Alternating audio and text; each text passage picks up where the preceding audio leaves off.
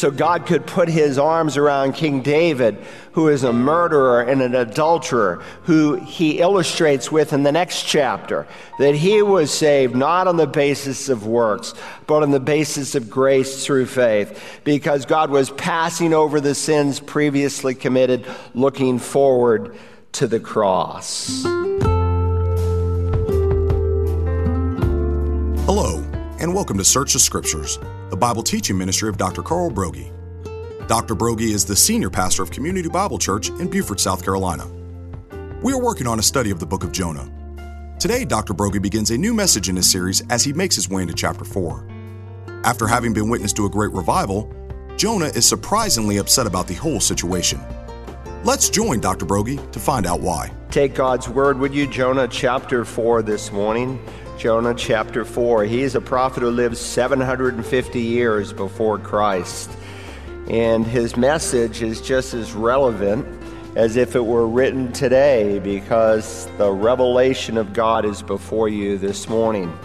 Now, when we had finished chapter 3 last week, you might have thought you could have written over the top of it, Mission Accomplished. But actually, the climax of the book comes in the fourth chapter. And there are many things that God wants to do in the life of this prophet. We're going to focus just on the first four verses, but to give you a flow of where we're headed, we're going to read the entire chapter. Follow along, Jonah chapter 4. But it greatly displeased Jonah, and he became angry. He prayed to the Lord and said, Please, Lord, was not this what I said while I was still in my own country?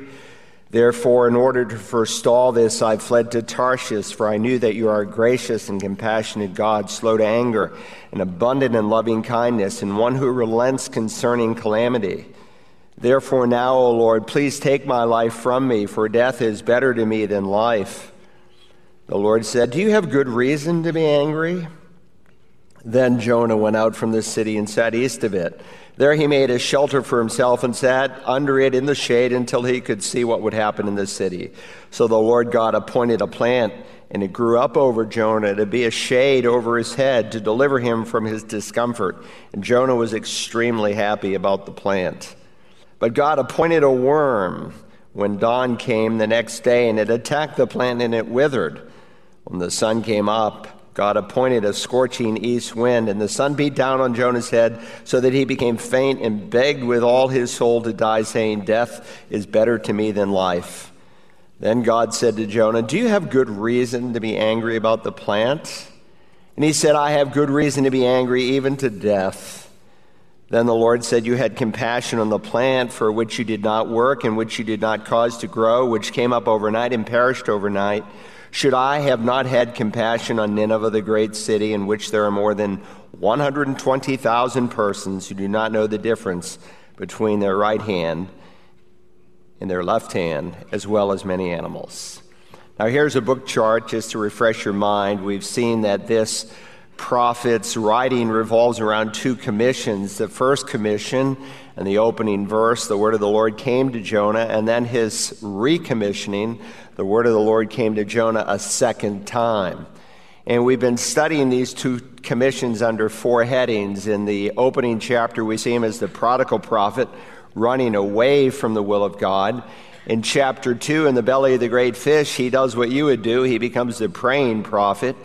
And while he's praying there, he commits to the will of God fully for his life which allows God to use him as the preaching prophet in the third chapter as he brings the message of forgiveness and salvation.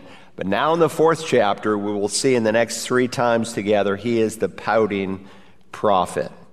And so when God paints the picture of a man in Scripture, he does it with great honesty. He paints the portrait, blemishes and all. And it's no different with this man. Here is a man whom we found in chapter 3 ministering to the Ninevites, but in chapter 4, we're going to find the Lord God ministering to him. He's a man who is filled with self determination right now, self will, and a certain unhealthy self love. But God's not just interested in the masses. God is interested in the individual. He's interested in you. The very hairs on your head are numbered. God's commitment is not just to reach out to the world, but to grow us as individuals. Now, if you remember, with each chapter, I've given you three words that summarize the chapter under the headings. So, under chapter 4, next to verses 1 to 4, write the word attitude, the word attitude. Then, verses 5 through 8, right next to verses 5 through 8, the word consistency, the word consistency. And then finally, next to verses 9 through 11, if you will, write the word perspective, the word perspective. So, what we find here in the fourth chapter is Jonah matriculating into the Jehovah Theological Seminary. If you ever wanted to go to seminary, well, you have a chance for the next three weeks. We're going to go through God's seminary, and God's going to take us through three courses. First, a course on attitude, then a course on consistency, and then finally, a course on perspective. Now, let me remind you that the Old Testament was written for us. The Tanakh, as the Jews call it, they don't call it the Old Testament, it's the only Bible they have. But Paul, in referencing it, said it was written for our instruction upon whom the ends of the ages have come.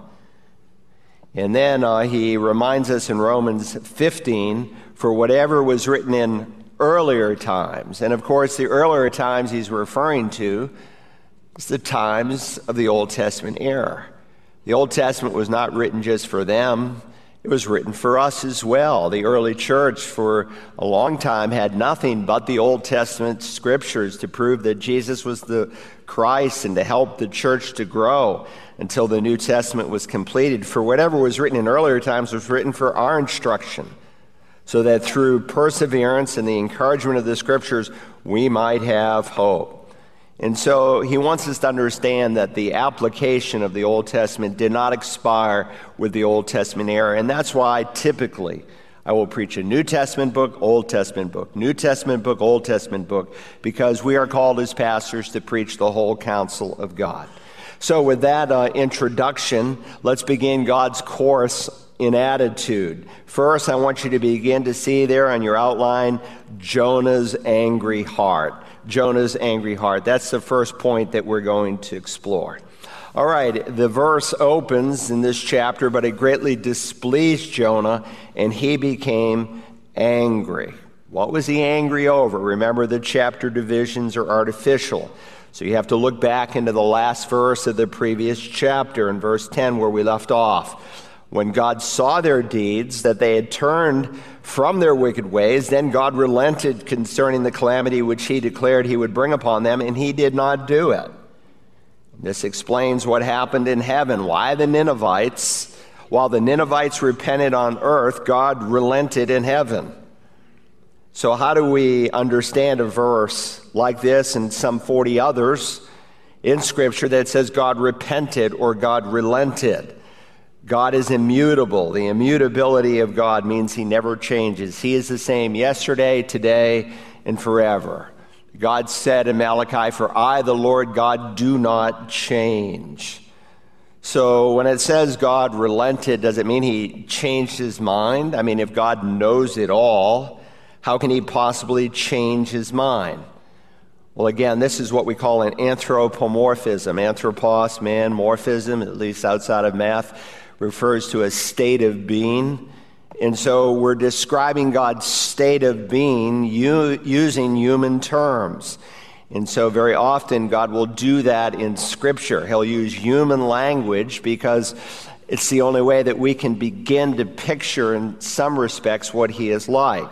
So, when the Bible speaks of God's outstretched arm, or that His arm is not too short to save, that the eyes of the Lord move to and fro throughout the whole earth.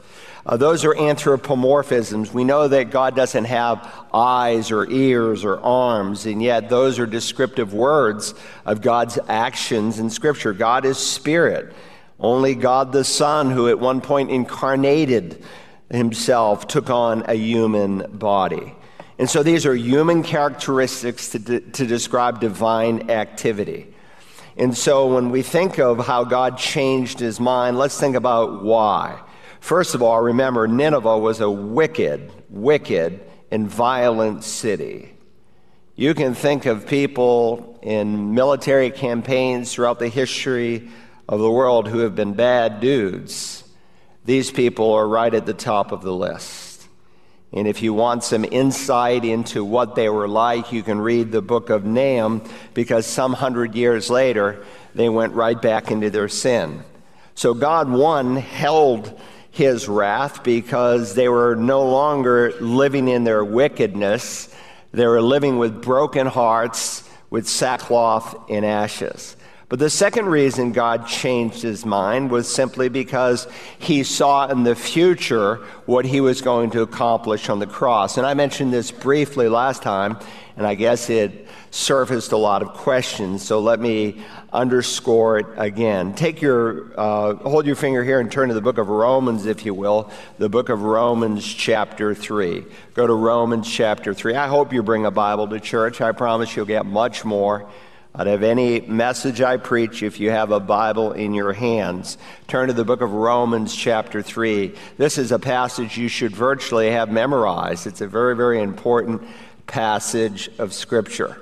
Now, it's interesting when it says God relented here in the book of Jonah, God uses a Hebrew word that describes inner suffering, nacham. It refers to inner suffering. So when God relented, the writer is using, under the inspiration of the Spirit of God, Jonah, a word that describes God's inner suffering in relenting. You say, well, in what sense did God suffer on the inside? Well, Romans really gives us divine commentary on that. Look at verse 19 of chapter 3. Paul says, Now we know whatever the law says, it speaks to those who are under the law. If you look across the page at verses 10 to 18, you'll see the type change is very different because these are a number of Old Testament quotations that are strung together. So he has just quoted from the law, something the Jews revered greatly, these Old Testament passages. And so he's reminding them that these preceding Old Testament quotations which they might assume applied only to the wicked Gentile people who were lawless. Paul says, Now we know that whatever the law says, it speaks to those who are under the law, or more literally, in the marginal note of the NAS, rendering the Greek, those who are in the law. In other words, he's encapsulating this truth specifically to the Jewish people. In other words, the Old Testament law that he just quoted, there's none righteous, say, yeah, that's the Gentiles. No, he's saying that's you too. You Jews who are in the law. It applies to you so that, here's the reason, every mouth, you could say every person may be closed. One of the purposes of the law was to shut your mouth. That all the world, Jew and Gentile alike, might become accountable to God. And so it's a vivid picture of a defendant standing before a judge, and when the weight of the evidence is brought before the court, He's silent. His mouth is shut. His ego filled heart has just been shattered. Every mouth will be stopped at the judgment bar of God Almighty. You see, that's what the law does. It pulls the rug out from underneath us. We're left with no defense. We're found guilty. And uh, why are we guilty? Look at verse 20. Because by the works of the law, no flesh will be justified in his sight. All of us know God's law, whether we have it in written form or as in Romans 2:15 underscores, the law that has been written into your heart. Even the Gentiles who don't have a written copy of the law manifest the truth that they have it in that their conscience defends or accuses them. They show the work of the law written in their hearts. By the works of the law, no flesh shall be justified, declared righteous, you could paraphrase it, saved in his sight. Why? Because all of us have known the law, and the law shows that all of us have disobeyed his law. The law can't save us. Then why did God give the law if it can't save us? Notice, for through the law comes the knowledge of sin. God never gave his law to redeem you, he gave his law to reveal you, to show you what you're like.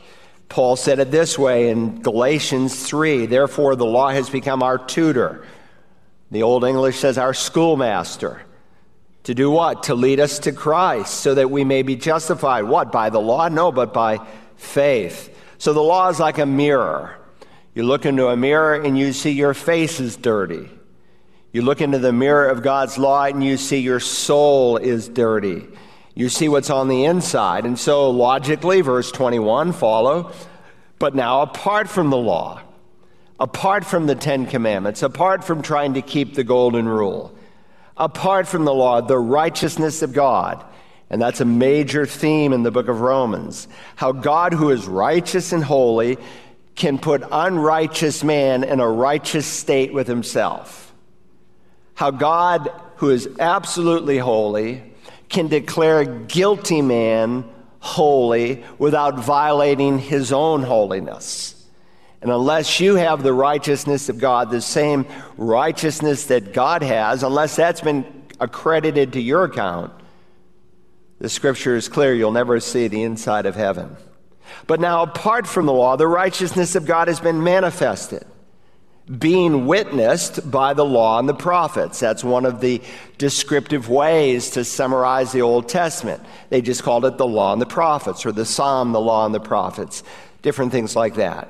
And so the law and the prophets, all of its ordinances, all of its types, all of its prophecies, witness to the truth that you cannot be saved by your obedience to the law. The law was never the means to being saved, it revealed how we needed to be saved. So don't ever get the idea that God saved the Ninevites and people in the Old Testament era in a different way than he saves us. That, you know, they were saved by human effort, but we're saved by grace. No, he saves us on the same basis. Look at verse 22.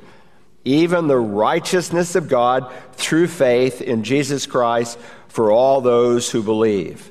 So, the great promise here, verse 22, is that salvation is given to all those who believe.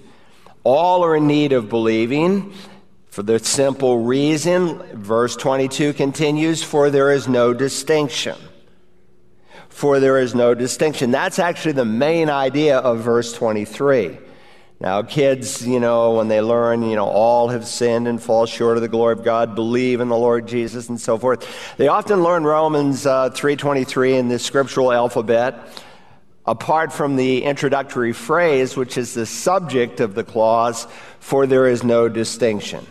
It doesn't matter if you're the pagan idolater that he described in the first chapter, the moral religious man in the first half of the second chapter, the religious Jew in the second and third chapter. It doesn't matter who you are, Jew or Gentile, a, a righteous man in the eyes of humanity or a wicked man in the eyes of the law.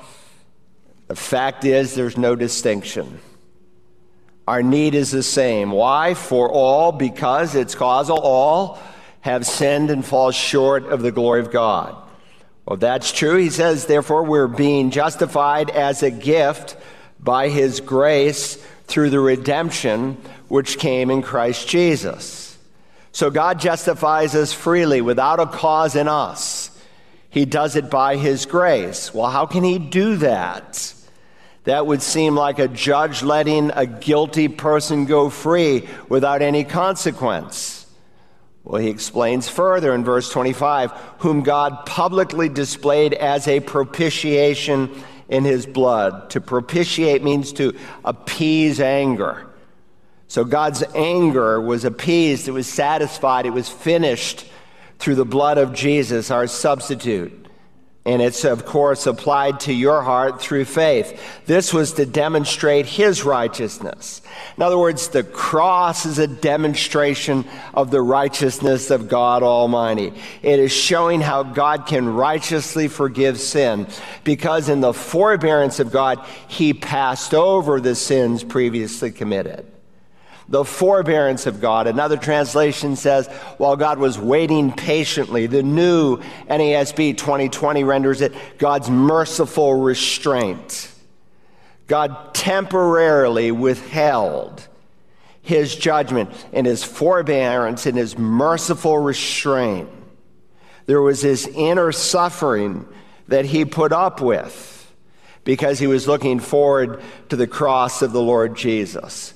So God could put his arms around King David, who is a murderer and an adulterer, who he illustrates with in the next chapter that he was saved not on the basis of works, but on the basis of grace through faith, because God was passing over the sins previously committed, looking forward to the cross.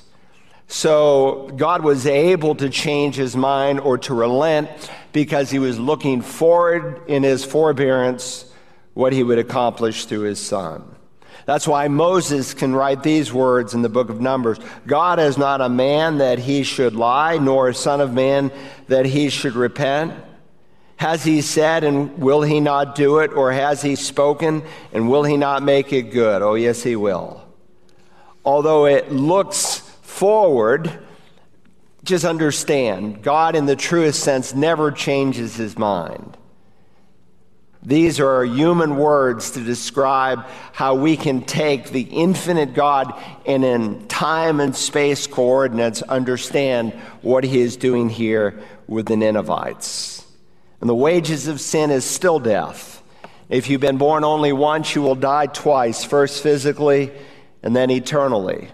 But if you've been born again, which is necessary to enter heaven, you will die at best once physically, and you will enter into the presence of God. So, back here in the book of Jonah, understand that when God sees the Ninevites repent, it's not like, oh, wow, look at that. I didn't know they were going to do that. Did you see that?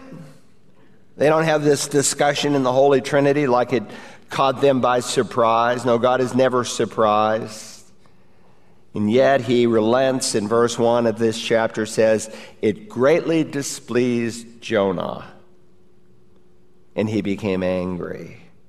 Now, that first word is one of the strongest contrastives that you can use in Hebrew. But it greatly displeased Jonah, and he becomes angry. You would have thought he would have been the happiest man in the world, but he becomes angry. Now, let me ask you a question. Put yourself in Jonah's place. You're sent to Beaufort County as a missionary to reach the 200,000 plus people. You come here to preach, and all 200,000 plus repent. What would the average evangelist do? Get this news back to headquarters. Let all our supporters know what's happening here. We need to get the word out. You'll never believe what's happened here in Beaufort County. What an answer to prayer beyond anything we could think. Evangelist watches even the senator walk this sawdust trail. But no, not, not, not Jonah. Jonah is angry. He is greatly displeased. And the word anger means he burned within. There's an inner burning. He's ticked off. Lord, why did you do this? Why did you allow this? Have you ever been down this road? Now, we can uh, rag on Jonah, but sometimes we get angry at God. Sometimes we're greatly displeased with what seems to be unfolding in our life. Maybe not what we expected, maybe not what we wanted. And yet, this man, he's a prophet but he's also a patriot. And so, if you were here for the introductory sermon, we understood that he had three contemporaries Isaiah, Amos, and Hosea, who had already put a prophecy out that God was going to definitely use the Ninevites to judge Israel. You forgave them? He would rather have seen them destroyed. Of course, it's down the road some when their children's children will repent of their repentance, and the prophecy will come true because God cannot lie. So, what pleased God displeased Jonah. It made God happy, it makes Jonah unhappy. That's Jonah's angry heart. Second, let's think further about Jonah's earnest plea. Jonah's earnest plea. Notice, if you will, how verse 2 begins he prayed to the Lord and said, Please, Lord, was not this what I said while I was still in my own country? I told you, God, that this is what would happen. It's kind of a funny prayer because it's really a fault finding discourse with the Lord. He's complaining to God. And of course, the key to understanding Jonah is again understanding what drove this whole thing. And if you weren't here, this is the eighth of ten sermons. And the prophet Jonah, go back and listen to the introductory sermon. But understand that this guy, in some respects, he said, when I was back in my own country, he was very territorial. He was just thinking about Israel and the chosen people of God and he had lost his passion and his insight for others. And when people become territorial, this is, you know, my denomination or my church or my missionary work, it's a real mark of carnality when they've lost perspective for the bigger work of God. The Apostle Paul, if you remember, had to deal with this same problem in dealing with the Corinthians. He asks this question. Now, I mean this that each of each one of you is saying, I am of Paul. Some said, you know, we follow Paul. He's the one who came and preached to us and he led us to the Lord. And I'm of Apollos, some said, because he was a great orator. And we like Apollos, man. He can preach like nobody else with passion and fire. And Paul, well, he's unimpressive. And I'm of Cephas. I like Peter. You know, he's one of the original 12. And then the super spiritual, we don't recognize anybody but Jesus. Has Christ been divided? Paul was not crucified for you, was he? Or you baptized in the name of Paul? That's lethal when this becomes our attitude towards the work of the Lord. Now, today, if you practice any form of biblical separation with a growing apostasy that is covering over the American church, you're viewed as narrow minded or egotistic or insecure and everything else, when in reality, you're obeying God's truth. But if you develop an attitude amongst those who are true followers of Christ, and you can't appreciate the work that God is doing through them, then it is indeed an attitude that indicates that you are out of fellowship with the Lord. sometimes Christians can develop this attitude. Sometimes they don't like that God is blessing another person when they think I should be blessed in that way or God is blessing another ministry when we think I should be blessed in that way. You get very territorial. That's where Jonah is. But God's going to deal with his servant. Ministry is not about us. Serving is not about us. If we begin to think it is, we're going to end up being sorely disappointed like Jonah. Serving the Lord is to be entirely for the glory of God. If you would like a copy of today's message in its entirety, go online to searchthescriptures.org you can also order a CD or DVD copy by calling Search the Scriptures at 877 787 7478 and requesting program Jonah 007. You can also use the Search the Scriptures app available for smartphones and tablets. Maybe you have a question you'd like to ask Pastor Broggi personally. You can do that on Tuesdays between 11 and noon Eastern during his live call in program, The Bible Line. You can listen to The Bible Line at wagp.net. Join us next time to hear the concluding part of this message in our series on Jonah as we continue to search the Scriptures.